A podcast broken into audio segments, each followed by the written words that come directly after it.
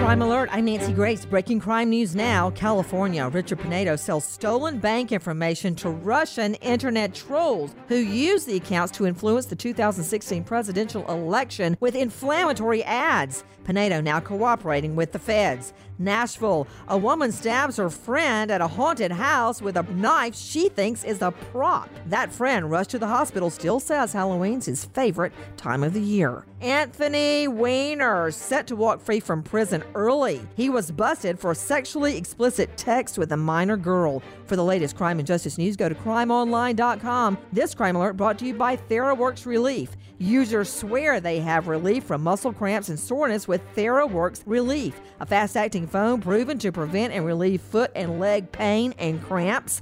Get TheraWorks Relief today in the pain relief aisle at your pharmacy or thera works relief dot com. Ask your pharmacist for TheraWorks Relief. With this crime alert, I'm Nancy Grace.